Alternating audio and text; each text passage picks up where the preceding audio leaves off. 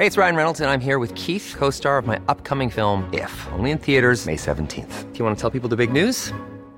All right, I'll do it. Sign up now and you'll get unlimited for $15 a month in six months of Paramount Plus Essential Plan on us. Mintmobile.com slash switch. Upfront payment of $45 equivalent to $15 per month. Unlimited over 40 gigabytes per month. Face lower speeds. Videos at 480p. Active Mint customers by 531.24 get six months of Paramount Plus Essential Plan. Auto renews after six months. Offer ends May 31st, 2024. Separate Paramount Plus registration required. Terms and conditions apply if rated PG. It's that time of the year. Your vacation is coming up. You can already hear the beach waves, feel the warm breeze, relax, and think about work. You really, really want it all to work out while you're away. Monday.com gives you and the team that peace of mind. When all work is on one platform and everyone's in sync, things just flow wherever you are. Tap the banner to go to Monday.com.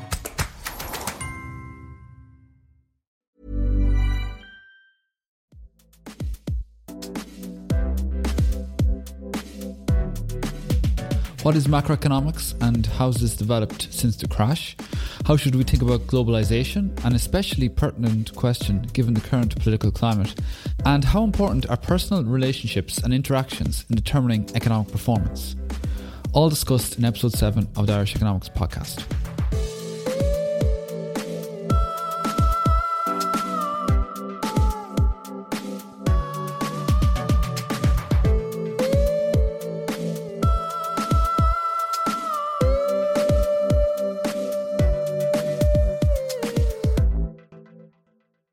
Everybody, and welcome to this episode of the Irish Economics Podcast. So, today I'm joined by Professor Stephen Kinsella, who is Associate Professor of Economics at the University of Limerick. So, Stephen does a lot of work assessing the performance of the Irish macroeconomy, uh, applying new methods to hopefully improve the way we tackle old problems. And this ranges, ranges from looking at economic forecasting and how we think about things like globalization and policies of austerity, and even how we think about households and firms interact with each other and what are known as peer effects. So, hopefully, we can delve deeper into these topics today and understand the implications for Irish and international economy. So, maybe the first topic that might be of interest is looking at what you, your work on macroeconomic modelling and you try to look at some of the new approaches in this context and maybe for the non-economists we could start by looking at well what exactly is the macroeconomy. Some people might think that this is some sort of jargon.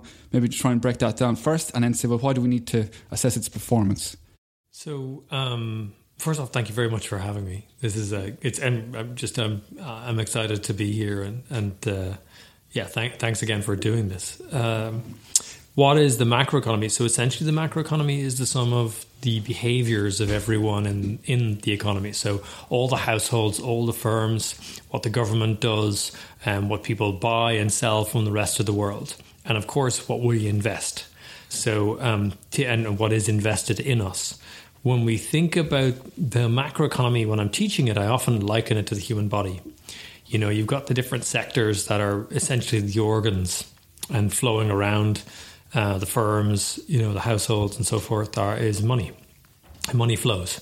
So almost the first thing we teach in macroeconomics is something called a circular flow model. Um, and it, it, what this is, it's got an explicit biological metaphor behind it. It was, in fact, invented by a doctor oh. in France um, several hundred years ago. So it's, it's very interesting that um, many of these biological metaphors uh, carry over.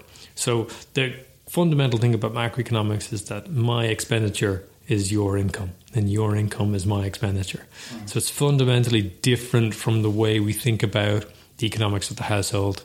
And it's fundamentally different from the way we think about um, how individual firms or individual sectors do their thing. Uh, it abstracts away from a lot of that, or at least in the past it used to abstract away from a lot of that. Yeah. Now it's it's really down with the data, but it's history. It's it's it's um, it's at its deepest roots is a concern with counting. Uh, the, the, I think the first ever macroeconomic document is uh, something called Verbum Sapienti, a guy called William Petty. So he this uh, it means words to the wise. Okay. Uh, basically, I think it's only 19 paragraphs, and you have a concern with counting people up, and you have a concern with inflation, you have a concern with unemployment.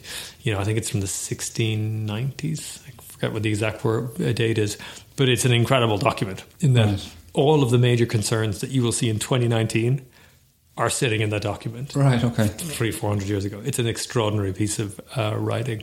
Um, I'll send it on to you. Okay. So the traditionally, I suppose, methods would have been restricted. We would have had pen and paper, or maybe simple, very simple computing power. And would this have led led to maybe simplifications in, in the modelling approaches? Or? You've had to you, you you essentially begin macroeconomics from counting up who's doing what where, um, and even that counting process is quite partial.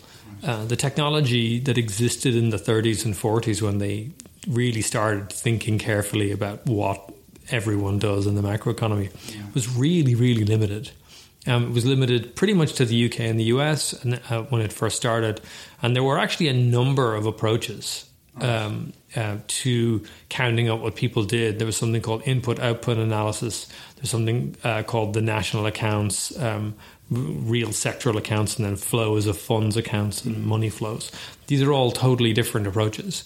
Um, uh, there was a thing in the 50s called activity analysis, which has totally fallen by the wayside. The history of macroecono- macroeconomics is really the history of people trying to figure out what the best abstraction is. Right. Okay. Um, and, and that was true really up until about 10 years ago. Um, so, it, as, as much as 10 years ago, it was completely fine to write down a macro model that had, that you essentially assumed that there was one person in it. So, this is something called a representative agent model. Okay. And that one person was sort of multiplied infinitely.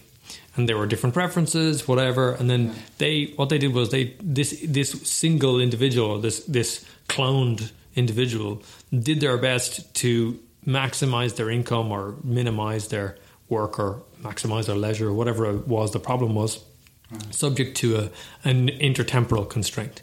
So the, the, the problem the problem you always had was the economy was a bit like a rocket shooting off. But it was the mathematics that we use to describe it, or it is literally rocket science. Right, okay. It is literally rocket science that, that, that, that, that is used to describe um, how these things take off and and and, uh, and land, and um, they're really it's really nice mathematics actually. Um, but uh, it turns out to have been an, an abstraction too far Right. in the key sense that um, it's an abstraction too far in the key sense that it got us away from something that's really fundamental uh, in the study of the economy, which is the balance sheet. Right. Okay. So this is this is where we come on to maybe the, the stocks and flows of of, of, of, of of money in the economy. Exactly. So I, I started um, looking at what's called stock flow consistent macroeconomics in 2006. I had just arrived back from um, New York, where I did my PhD, and uh, I was told, "You're teaching monetary economics," and I said, "Okay." what do I do? you know, what do I do here? And um, luckily, I, I rang my, my PhD advisor and I said, What should I do? He said, Well, there's this book I've just been sent to review. It's called Monetary Economics. Right. I think it's probably, you know, right down your alley. And I said, oh, okay, cool. Send it over to me. So he sent it, this book over by these two guys, um, Wynne Godley and Marc Lavoie. And uh, this book was not unlike anything I'd ever read in macroeconomics, in that it starts off from the data. Okay. It just goes, here's the data. And then it says, well, we're pretty sure people aren't rational. We're pretty sure there are different there are different ways to think about rationality, but we're we're going to assume that people basically do what they do, and we don't we're not able to see inside them. Yeah. yeah. Right. So unlike the representative agent model, which assumes that you know somebody at a, at a psychological level, Yeah. right? This says, well, we don't really know anybody, um, but we can count what they do. So we should probably just look at the data first.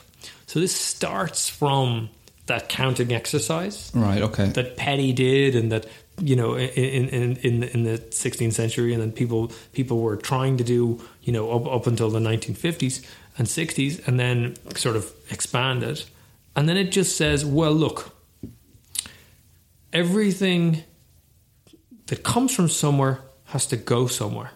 Right. If I buy you a cup of coffee, I get the coffee, and the guy who sells me the coffee gets some money. The, the money has flown out of my account into that into the coffee seller's account, and I have got a cup of coffee. Yeah. Right. And it's sort of it's it, it sounds really stupid, right? But at, at at the but it's a really really simple and kind of fundamental thing. Yeah.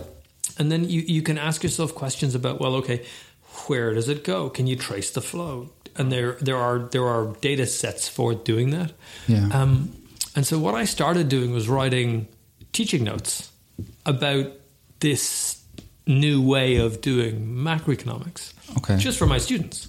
And I taught myself the approach just by having the need to teach them something that wasn't everything is perfect Yeah. and everybody's maximizing everything and you know there's no such thing as a crisis because of course when I started teaching this it was 2007 and Yeah. yes indeed there was a crisis so coming back and saying you know well the economy is moving pretty well and all the text the previous textbooks were saying things like well you know the economy is doing well there's been this great moderation Yeah. oh, that's nonsense now, right? Yeah. So I wasn't able to teach any of that stuff with a with a straight face.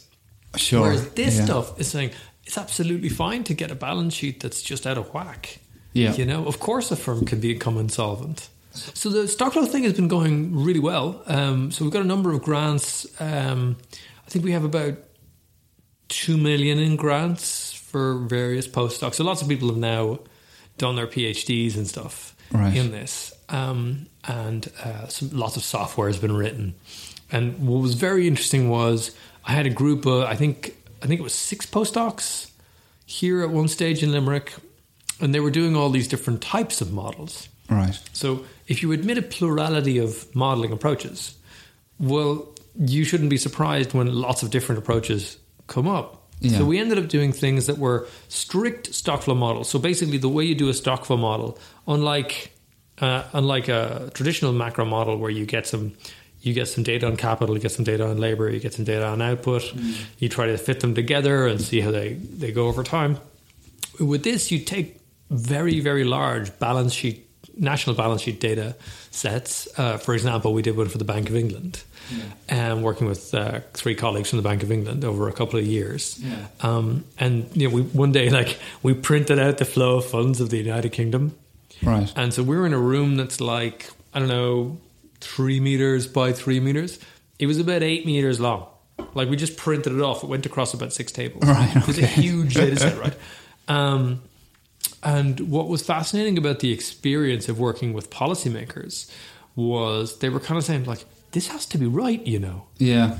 And you're kind of going, yeah, yeah, no, it does. It has to be right. And and that imposing that discipline on the the real world discipline on us was amazing. It was a really interesting experience. And then, so the sort of methods you'd have to employ would be a lot more complicated to Yeah. take into account all these different That's right. So- complexities. That's right. So so one of the big problems with these models, right, which is still totally unsolved, is uh, you in order to to you, you can't write down one or two equations.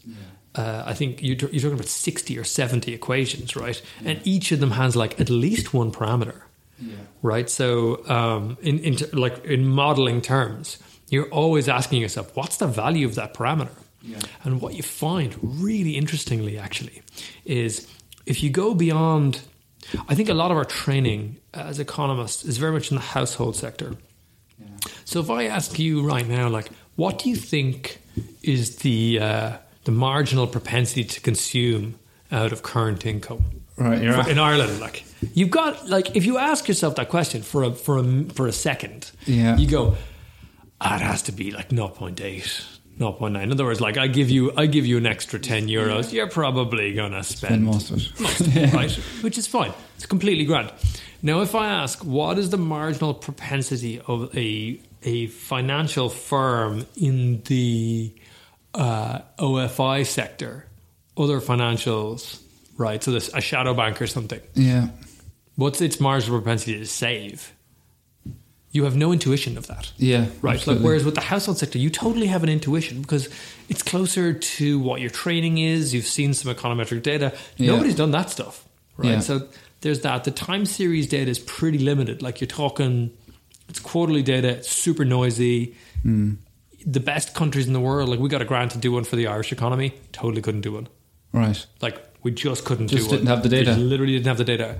Um, uh, we, we're like, I just have to wait around another 10 years Yeah. and I'll do the data. Right. Then I'll do it. It'll be fine. Uh, but at the time, um, in 2011, when got the grant, we just had 11 years of So you, had loads of people taking different approaches, and was it a case of well, we have to find what's the way to go here, and we don't really know what we were going, but Exactly. we want to go down different avenues and see which one is most successful. Yeah, so we did this sort of let many flowers bloom thing, which was really inefficient from a research perspective, but was really efficient from an ideas perspective. So in terms of research outputs, like we got two or three a year. Uh, if we just gone, everyone will do this one thing, we would have had twenty. Right. Right. So, so in terms of the production possibilities frontier of research, you know, um, uh, we were putting out five, six journal articles a year, which for six people is pretty small, Yeah, right? yeah. That's not. I mean, that's not a great return on investment. Um, but in terms of the ideas, it was incredibly interesting. Incredibly interesting. So some of the guys realized that because we have this data that's basically at the sectoral level, you know, it's like households and firms. Yeah. We've kind of nothing underpinning why those households do those things. So, a really nice aspect of the other macroeconomics that I was telling you about before is that they actually have a really, really good story about why people are doing things, Yeah. like individuals. The problem is, every, all those individuals are highly homogenous and they can't do things like default on loans Okay. or at least they couldn't. So I'll come on to that in a minute. But in 2006, 2007, they couldn't. So um, yeah, so we, we, one of the lads started saying, "Well, look, we clearly need an agent-based model. Yeah. we need to be able to specify the agents in the system at a very, very granular level." And I was saying, "Yeah, okay. That, so computationally, how difficult is that?" And they said, "Well." We will need a supercomputer. Yeah, it's, you- it's verging on data science. Have you got one? And I said, Well, I don't have one. Yeah. But I could get us some money and we could build one. So we built these servers Right. out of something called, um, what are they called? They're called, uh, eh, eh, they're called G, uh, graphic, it's, uh, they're graphical engines. So we, it, the graphics card of a computer is the fastest part of it, typically. Right. And so we wrote the software in order to maximize this graphics card thing. Right, So we had to build these kind of server things, which was a really exciting and slightly terrifying day because I'd spent, you know, a good quarter of the grant on these little black box yokes. yeah. And if they didn't work, we were screwed. So we put these things together, um, and they work great. So we, we were we built this piece of software, uh, which is free freely available now. It's a platform, um, and it's called JMAB. And basically, um, it's an agent based modeler that has a stock flow consistent component on top of it. Right. So we insi- we impose the discipline of everything must go somewhere. Right. Okay. We have to map the stocks to the flows, no problem. But then we also impose a further discipline, which is that everyone's flows somewhere within the system Yeah. go somewhere. So there, you're, you're once you've got that modeling set up, there you're able to do bank runs. You're able to talk about what happens when firms go out of business. You're able to talk about what happens when some of the agents in the system are a bit crazier than the others, you know, and they're really into investing and all this kind of stuff. Yeah. so cool, really, really cool. Took like two days to run run these things, but they were great, and the graphics that came out of them were just sweet. Yeah. And some really good publications. So, so some of them, so the graphical capability really impressed me. So we got papers published in the Journal of Economic Dynamics and Control nice. with people like Joe Stiglitz. He was very interested in th- this approach. Um, uh, in the accounting organizations and society, places like that. Um, Cambridge Journal of Economics. So, like, it was it was getting well published. It was really good. Um, and then, so I got quite interested in the mathematical connections between the graphs that we were producing Right. and these the mathematical elements of the stock flow consistent approach. Yeah. So uh, uh, so I did a PhD in NUI Galway did I. before I went to New York about um, these mathematical approaches. Right. Okay. Um, and uh, so shout out to NUI Galway uh, for for um, putting up with both of us for that long. Yeah. um, but what's really exciting, what was really exciting about that was I was able to take some of the mathematical training that I'd done in Galway Right. Okay. and apply it here. So what what we did was, and this got published in the Journal of Computational Economics. Yeah, was uh, we proved that there's a strict correspondence between every stock flow consistent model and what's called a directed acyclic graph. Right. Okay. Which and so you're able to show that because the money goes from one place to another, the verb to is exactly corresponding um, to the what's called a vertex. So it literally moves in that direction. Yeah. So it's super cool and great fun. So great these, fun. So these models then were they? You said you're using uh, bank like English data. Yeah. Was this calibrated to English data, or was it at this stage just a sort of a toy model that was? Oh yeah, so so um, great question. So some of them are toy models where you basically like knock up some data and then just like run some econometrics. Oh, that's another problem with this data with these models, by the way. The econometrics econometrics are super super simple, Right. Okay. right? Because in order to re- maintain stock flow consistency, you know, I spend a hundred, you take in a hundred. Hmm. What that actually requires is that everything has to stay in nominal terms. So you can't like first difference anything. Okay. You can't take the log of something. So you have to get you go- you you know you're you're you're working on these super super complicated models, right? Yeah. Incredibly complicated models, 60, 70, 80 equations. And then you you're putting it through the simplest kind of econometrics you can get your hands on. And so reviewers have quite rightly said, lads, come on, you know, you're not, Yeah. you're not, uh, you're not really at the races here with this. And they're completely right. The problem is, um, the problem is, Godley and Lavoie wrote these models. They didn't write them in order to have an econometric specification Yeah. right? So empirical stock flow consistent modeling is really still there's l- still less than uh, ten of these done. So I've done one for Italy, I've done one for um, Australia, which just came out. Um, the it completely unoriginally. Uh, Matilda, we call it the Matilda model. Okay. Yeah, I mean, God, you know. But anyway, we uh, it was an Australian, by the way, who who came up with that idea. Um, but yeah, um, and so, th- so these models are interesting, but uh, I I have to say that what they taught me was that y- you have to respect these these things in a system. Yeah. But they also probably taught me that you can only really go so far with these models before you come up against the necessary problem of having to make a reliable forecast with them. Yeah. And then the, the tools uh, And then the tools, then the tools just fall apart. Yeah. Um, so there's an agent-based approach to this stuff. There's an econometric approach to this stuff. There's a kind of a mathematical Bayesian directed acyclic graph approach to this stuff.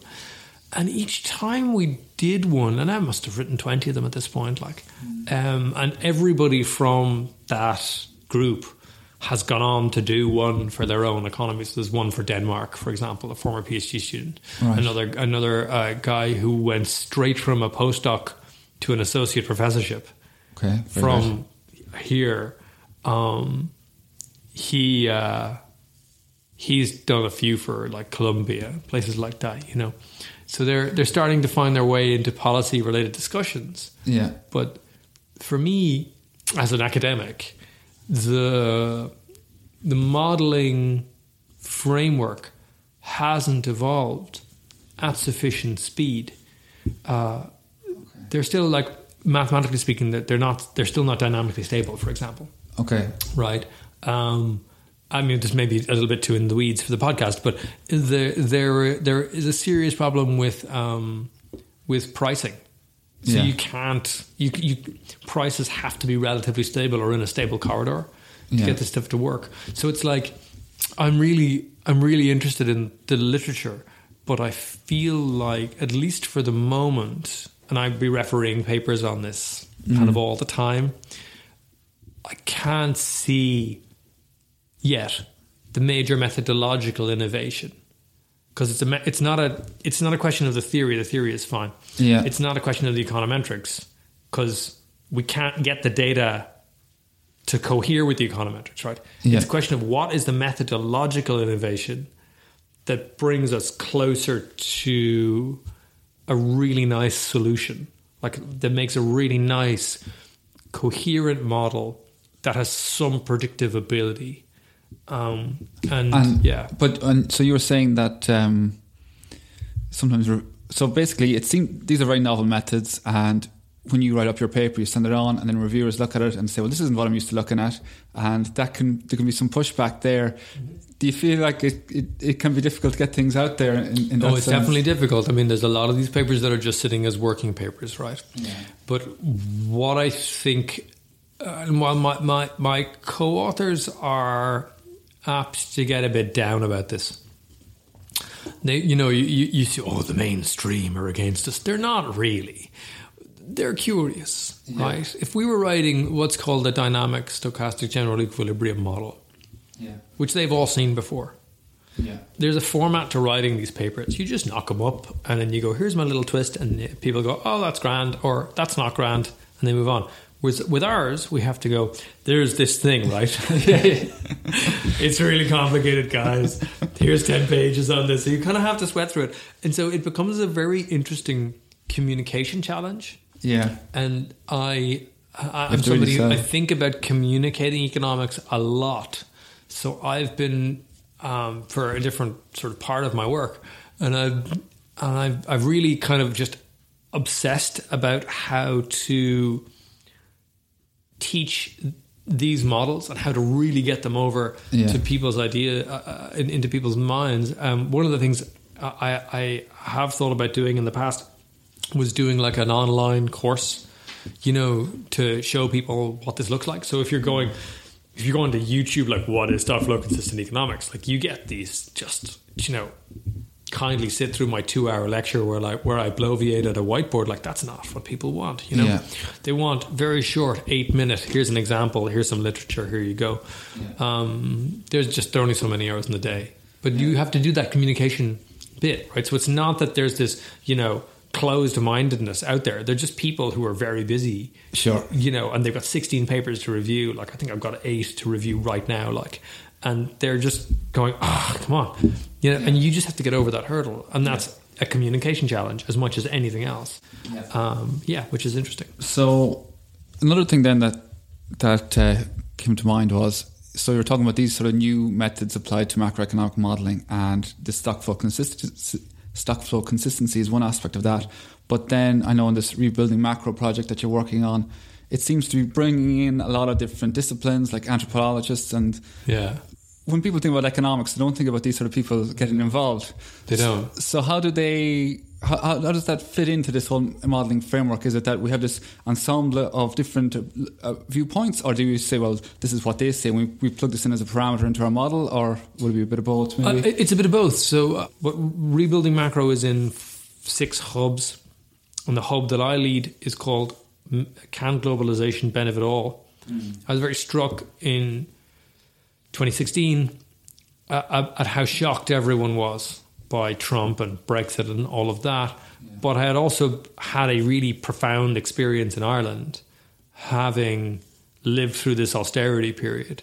Um, we are sitting in the Kemmy Business School uh, in the University of Limerick, um, which had its own austerity, right? Right. So I, had a, I once had a situation um, where you know you'd go to the uh, you'd go to get some stationery, you know, and uh, the, somebody would take an eraser and cut it in half and give it to you. right. right? okay. So we lived through this period. We all you know we all had our pay cut, Yeah. all this kind of stuff.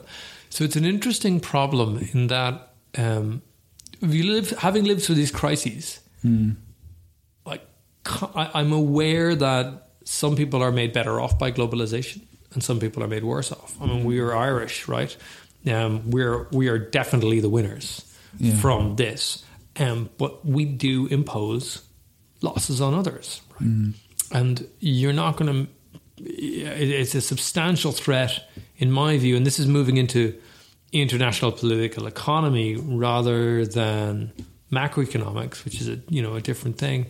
But it, I, it just struck me, having done a lot of reading about it, that unless we were able to include into our macro models the fact that um, the family matters, right? We weren't going to be able to explain certain effects. For example, um, when a large factory leaves um, uh, a town in Vietnam, its effects are totally different to the same firm leaving a town in India. Right. And the reason is family structures, right? Okay. The family structures, and this is very well published, Journal of International Economics, 2014 work um, by uh, colleagues from Dartmouth.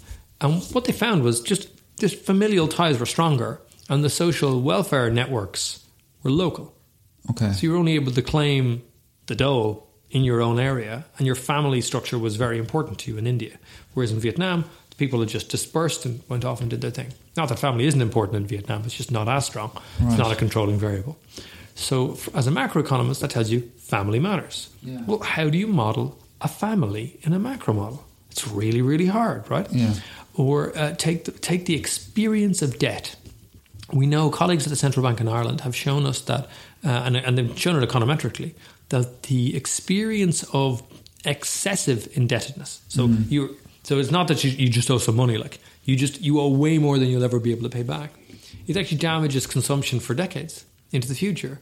Now, there's no macroeconomic reason why that's true, right? Yeah, yeah. it- that, that there, there's a thing in most macro models. It's called the transversality condition, and basically, you go past this, and then you're so you're so in debt it doesn't matter. You go back to what you were doing before, and it's like, well, no, that that does matter.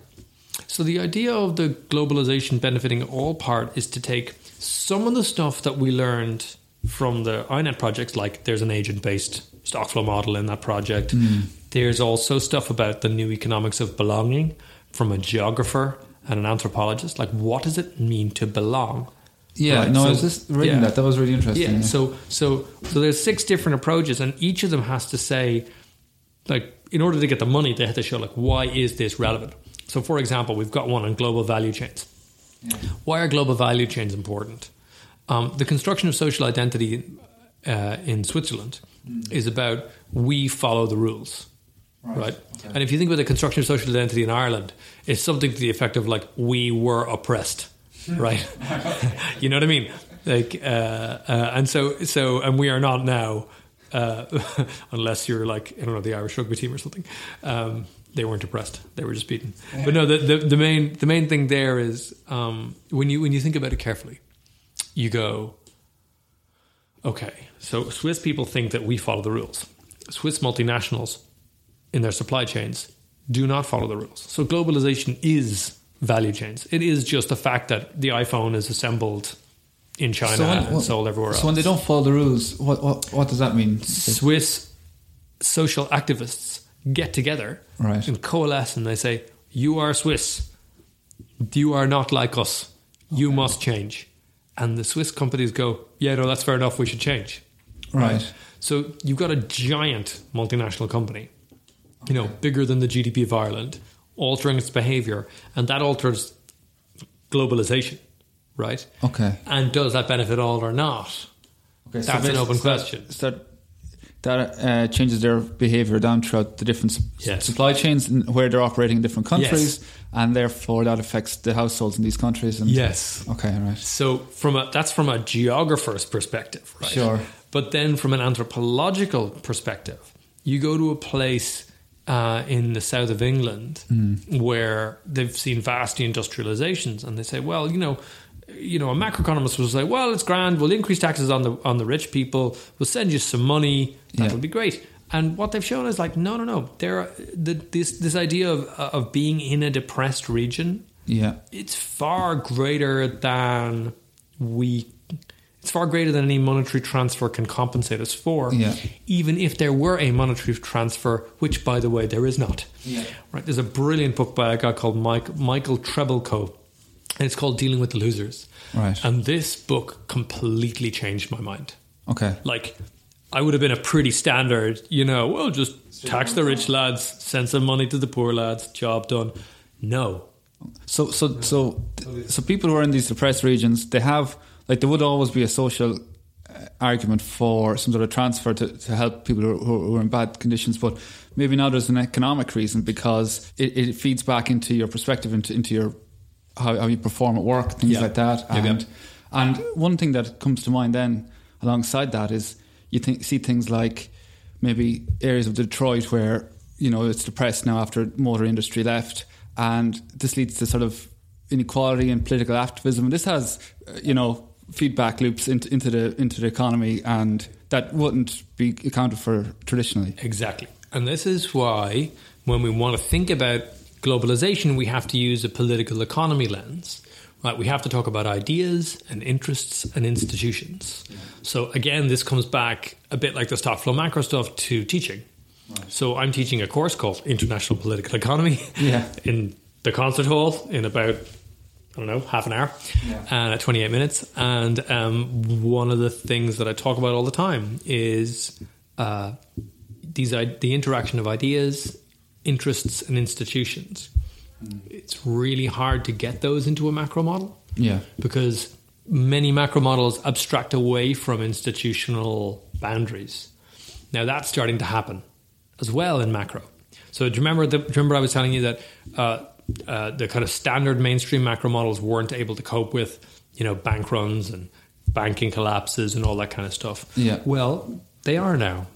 You know, like it's not fair to say that these models aren't evolving. They are, and at a prodigious rate, actually. Yeah. Um. So it's it's not uncommon now to re- open a, an episode, uh, open an, uh, uh, an issue of the uh, Journal of Monetary Economics, which is the main macro journal in the world, and see you know a DSGE model where you've got loads and loads of banks going under. yeah, So the science is moving forward, right? Um, slowly and imperfectly and whatever, and not as fast as you might like, but it is moving forward. I think that as economics moves to become a more empirical science, the people who have the data and the people who have the, the ability to really, really work with that data, um, they're the people who will generate the most value. Um, and so I've been working on a series of projects with the Central Statistics Office and the Department of Business here about labor market flows. So, because we're, it's just really clear we're we're becoming an empirical science where where the modeling, if you take the modeling to its most extreme, and I've I've gone pretty far. I'm not saying I'm the most extreme at all, but I've gone pretty far down those lines. I've spent a number of years thinking carefully about this stuff.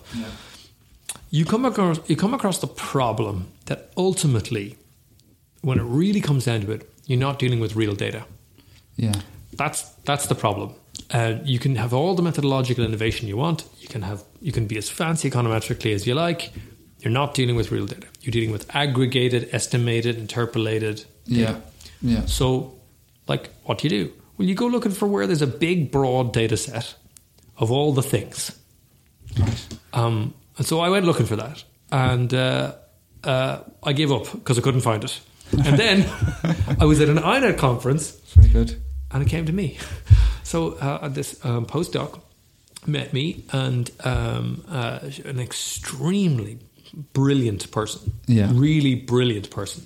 Uh, her name is uh, Neave O'Clery, and she uh, was a postdoc at Harvard, and uh, then moved to Oxford, and is now moving to UCL as a professor, Right, very good. uh, skipping all steps in between because she's awesome Right, she's a network scientist. She's a mathematician. She does network stuff. And she was saying, Well, look, I have this idea for this network model, and I know somebody in the CSO. Could we give this a bit of a lash? And I was like, Yes, yes, we can. yeah, okay, So we have this paper looking at labor flows right, in the Irish economy.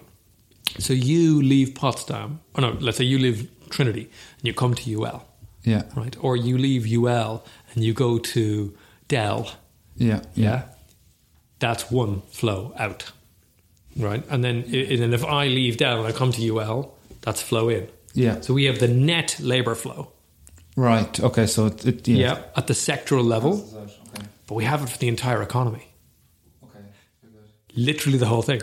So this is macroeconomics, right? Like it goes back to Petty in it, Petty's Verbum Sapienti, hmm. yeah.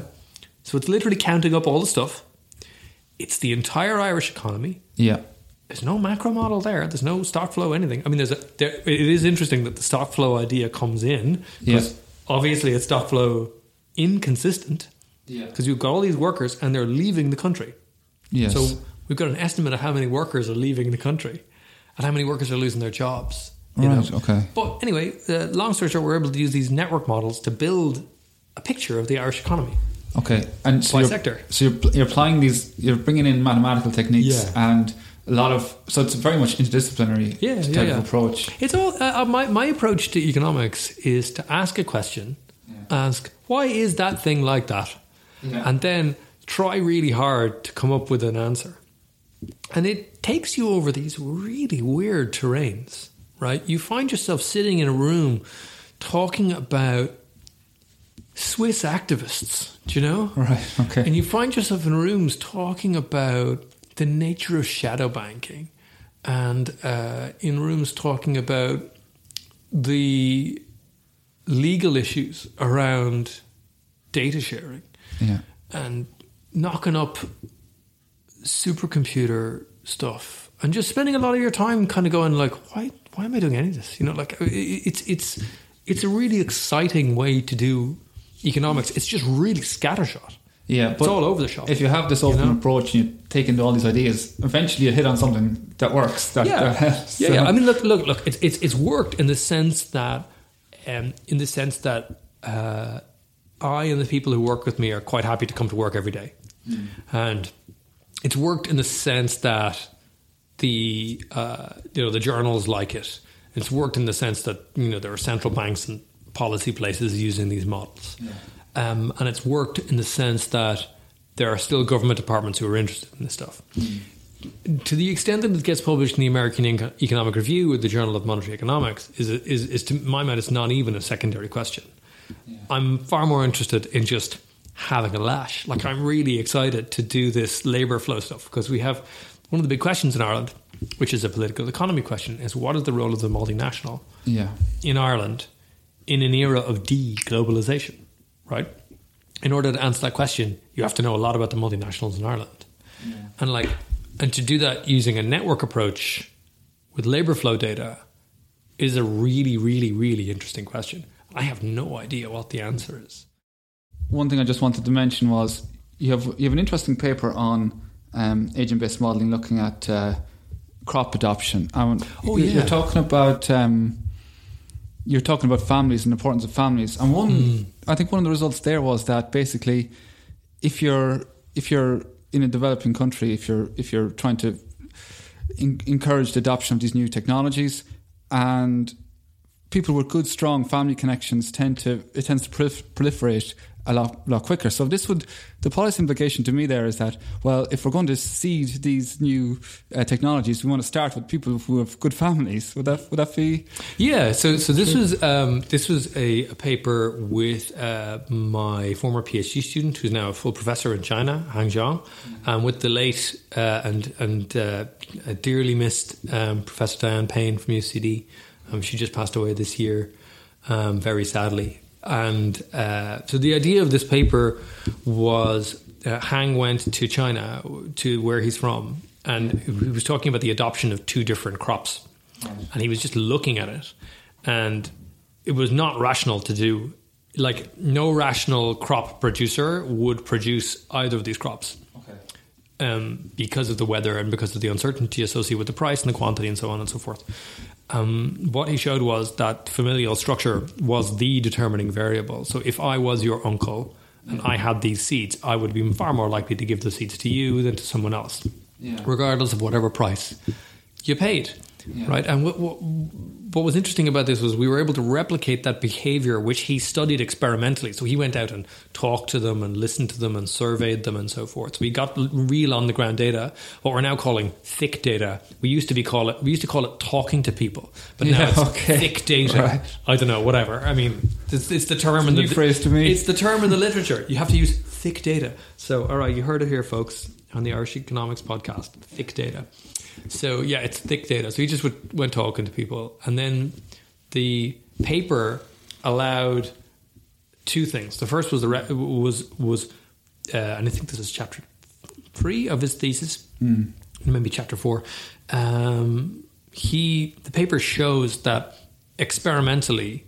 Uh, and, and, and in an agent based way, Yeah. you were able to show the propagation of the crops using the familial networks Yes. you know so it's a really really nice paper and hang is uh, hang is, is an extraordinary social scientist in that he's somebody who combines really really deep technical expertise i mean you know he was sort of at the computer all day, every day for Yeah. months trying to get this thing to work with the ability to go and survey a giant area of rural China Wow. no bother you know and it's those two skill sets are quite or at least in the past have been in, in, in independent of one another or at least they haven't been as dependent on one another as you might like.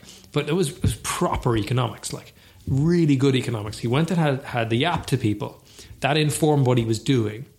Then he had the then he, he had the model Yeah. built the model and then he showed the model back to the people and they were like yeah no that seems like it that's how it went right so Yeah. he, so he was able to kind of find something out about the structure of the society in which he lived Mm. that I don't think he'd be able to find using a traditional macro model or even like a network based model right Right. um, even though that model that he's built actually does have some network components in it um, because I was just really interested to see what, what would happen but uh, yeah I mean he, one of the other great privileges of doing this stuff is just working with people who are Yeah. they're just excellent. I mean, they're just really, really excellent people. One day I was chatting to him and I was like, "What's wrong with you?" And he goes, oh, "I was just up all night." The lad was nearly dead. He was underneath the, the, the table in bits because he'd been up coding all night. And I remember doing that myself, my PhD. I just thought, isn't it wonderful to be around people? I didn't ask him to do this. Like, I Yeah, of course, he do did it himself. He just flaked off and did it himself, and it's just, it's just really exciting to do that. Kind Yeah, of, well, kind of work. obviously passionate about what he does. Yeah. Okay, I, I don't want to hold you up any No more longer. worries. Uh, Stephen, thanks a million. That was Oh, it's a really my pleasure. interesting chat, and yeah, really enjoyed it actually. No, my, my pleasure. My pleasure. Thank you very much for for um, uh, listening to me and putting up with me. And uh, I wish you every success, success with the uh, podcast going forward. I think it's a brilliant idea. Okay, thanks, Stephen. All the best. So there are two, maybe three more episodes left in this first series, and I really want to get as many listeners on board as possible over the next couple of weeks. So if you have a friend with an interest in some of the topics discussed, colleagues, if you're at school or college, please, please mention the podcast whenever you get a chance. If you're on social media, a tweet on Twitter or a tag on Instagram always leads to new listeners. So please, if you've enjoyed any of the, any of the episodes so far, let the world know by tagging at Irish Econ Pod on Twitter, Instagram, or Facebook, and help me with giving the podcast a big social media push this week. That would be really appreciated. Uh, so, thank you, everybody, and look forward to talking to you next week.